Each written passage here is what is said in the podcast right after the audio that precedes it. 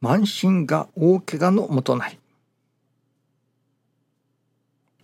信心は偉くなるためでもなければ賢うなるためのものでもない。信心はありがとうをならせてもらう稽古である。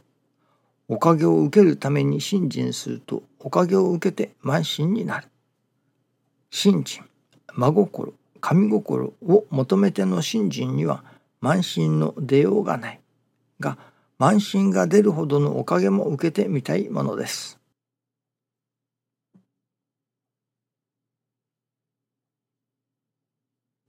信心はありがとうなる稽古であると教えてくださいます。そのありがたいというそのまず第一に朝お目覚ましのおかげをいただきます。あ今日も目覚ましのおかげをいただいた今日もそれこそ生かされているというのでしょうかね。ああ今日も生きているな命をいただいているなとその目が覚めたことにありがたいなと素直に感じれる心というのでしょうかね。ああ目が覚めた。目が覚めてありがたいな。と素直に思えれる信心というのでしょうか。そういう心をいただきたいものだと思いますね。そしてまた次にその目が覚めて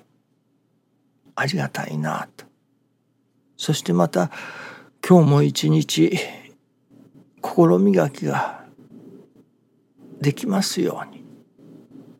と思えれれるようなどうぞ今日も一日心磨きをさせていただきたい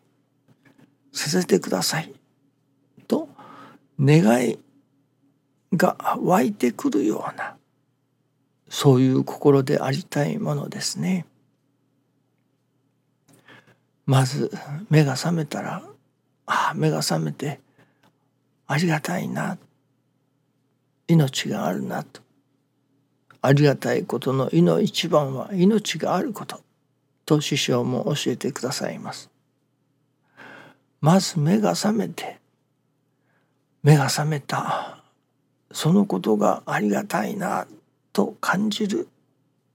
心身というのでしょうかね。そして次に心に湧いてくることが。さあ今日も一日心磨きをさせていただこう。どうぞ神様は心磨きをさせてください。と心に思えれれるような心をいただきたいものですね。そこから始まるとその日の一日がそれこそありがたいものに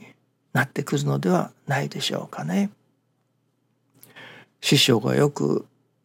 イノシシ打ちの話をしてくださいました。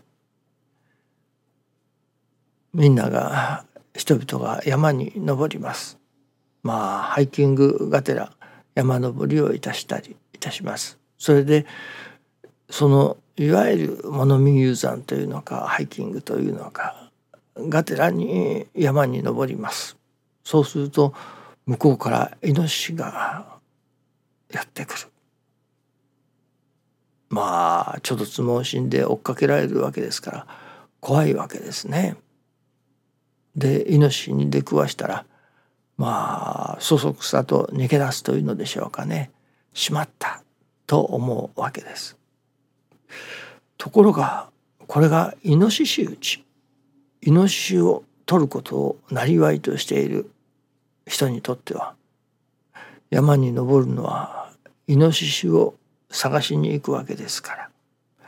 向こうからイノシシがやってきたというかイノシシに出くわしたそしたら閉めたと思うわけですね。今日も一日楽しいことがありますように。と楽しみを求めて山に登るのか。さあ今日は一つイノシシを仕留めるぞ。とそのイノシシを仕留めるぞ。という覚悟を持って山に登るのか。その構えですね。その構え一つで例えばその山の中に入って起きてくる出来事イノシシに出会った時に「しまった」と思うのか「閉めた」と思うのかその道が分かれるということになりますね。もちろんその人の中に湧いてくるありがたいというものがただ楽しみのために山に登った人にとってはとてもありがたいこととは思えない。しかしイノシシが取ろうイノシシを取ろうとして登った人にとってはイノシシうちにしてみればイノシシが出てきたらありがたいという心になりますね。ですから私どもがそれこそ今日一日楽でありますように楽しいことがありますように自分にとって都合のよいようにことが運びますように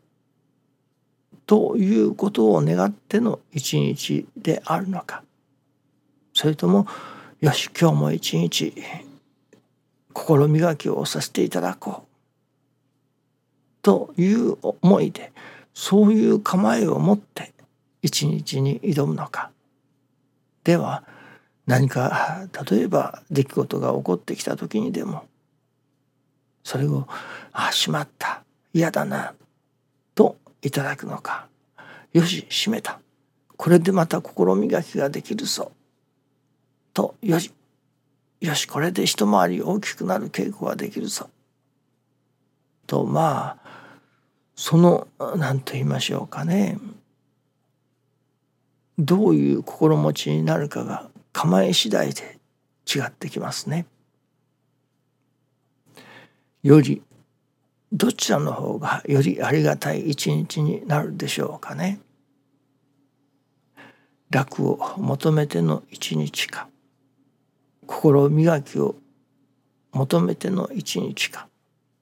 もちろん楽を求めての一日には師匠が楽はしようと思うなさせていただけとも楽をしようとする心に楽はない楽は先祖の心に楽があるとも教えてくださいますね。そのよし今日も一日心磨きをさせていただこうという心構えを作っての一日であるならば